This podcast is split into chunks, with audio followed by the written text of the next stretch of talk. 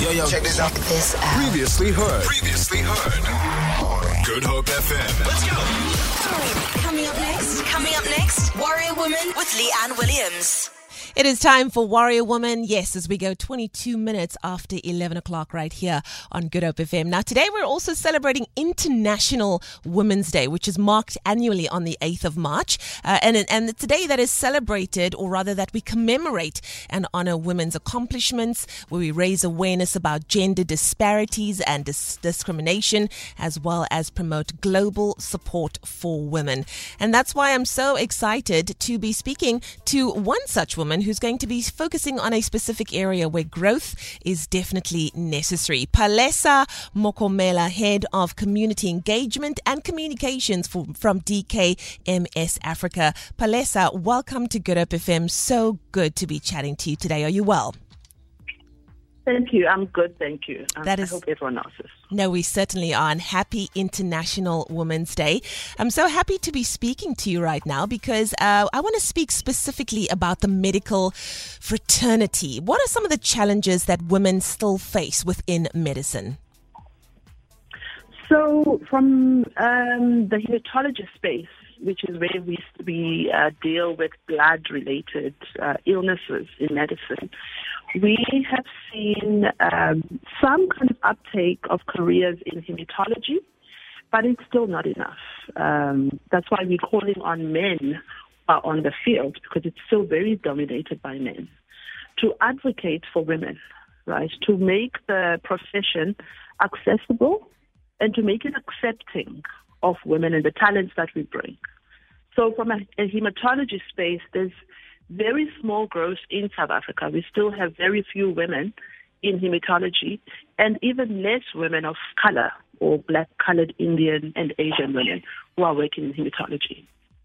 Well, we are also celebrating the women who are leading South Africa's blood, blood cell, uh, stem cell sector. We do know that there are a number of female medical professionals in South Africa. They are growing all the time. But like you said, the field of hematology still has a long way to go. And there was a recent report that revealed that male clinical hematology doctors continue to outnumber their female counterparts. What more needs to be done to ensure that there's more representation and more acknowledgement in terms of specialties and, professor- and professorships as well? So from engaging with women in the sector, and these are women who work in the public healthcare sector and private healthcare sector in South some insightful insights have come forth. So, so some of the doctors who studied hematology feel that at primary school level, so at basic education level, children and girl, girl children in particular should be encouraged to take on subjects such as maths and science. Yeah. And uh, these are not difficult, you know, they, they're not subjects that men naturally fit into. But women also, you know, girls can also do maths. It's just about understanding the subject. So that's the one thing. The second thing goes back to the point I made about advocating for women in the space. So creating a space. It's one thing to just have the field there, but um, you need to create a space that's welcoming for people and for different genders to, to be part of it. And also within medicine in uh, in medical schools, some of the students we've interacted with who uh, at some point in their schooling career can make a choice about whether to take hematology. They also said, you know, they sometimes find it presented as a very boring subject. Yeah. So that's another thing that we need to uh, speak to the community or to stakeholders within medicine about to make the sector more accessible, really.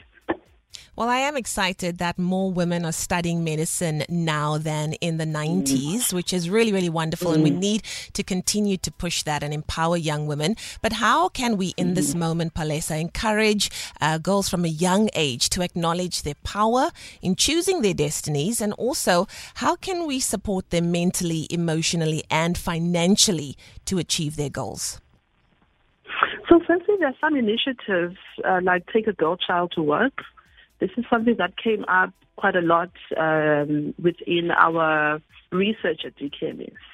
that exposing girls to these fields by asking a family member who's working in medicine take them to work to expose them to uh, a, a, working environment in hematology or in medicine goes a long way because that exposure then opens their minds, you know, to, to thinking that this is a field that they would want to be in, involved in. I think for parents especially, I'm also a parent, encouraging the kids to take on subjects that they deem difficult. So maths, for example, is deemed difficult. Uh, science is deemed difficult, but finding ways to support your children to enjoy these subjects. And if they find it difficult, that this is not the end of the world, you can still get the assistance that you need from your teachers. So I think it needs a, a, a lot of uh, uh, family support, and it also needs industry to come together to expose girl children to these uh, to these fields. Absolutely. We need to create these spaces as well. It's it's good and well we speak about it, but if we're not creating the spaces and the opportunities, then it really doesn't go very far, does it, Palesa? Yes. Yes. So, definitely. as our warrior woman for today, for every young woman and even young man, because we never want to leave men out of the conversation as well, what would your words of encouragement be to young girls who are looking to enter the uh, the medical space, who maybe doesn't have the resources, doesn't have the finances, doesn't have the support, but has the dream? What would you say to that young girl today? So the beautiful thing is DKMS is going to be going is going to start a school uh, campaign Wow. We're going to be um, entering high schools with the permission of parents and teachers, obviously, Mm-hmm. to talk to children and to talk to high school learners about the possibilities in the field, and more specifically for us, to talk about uh, becoming a blood stem cell donor. So we're going to approach the subject of blood stem cell donation through careers and what um, this whole field of hematology means. So uh, we are approaching 400 schools across the country, so urge principals to please open their letters and engage us on ways in which to talk to your students and talk to your learners about the hematology space.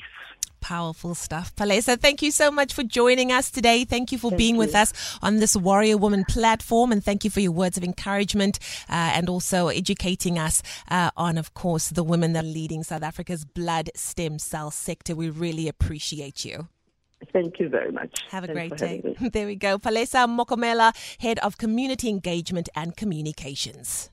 This is Warrior Women on the Morning Show with Leigh-Anne Williams. Feel it for more. For more, tune in to goodhopefm.co.za. It's all you need.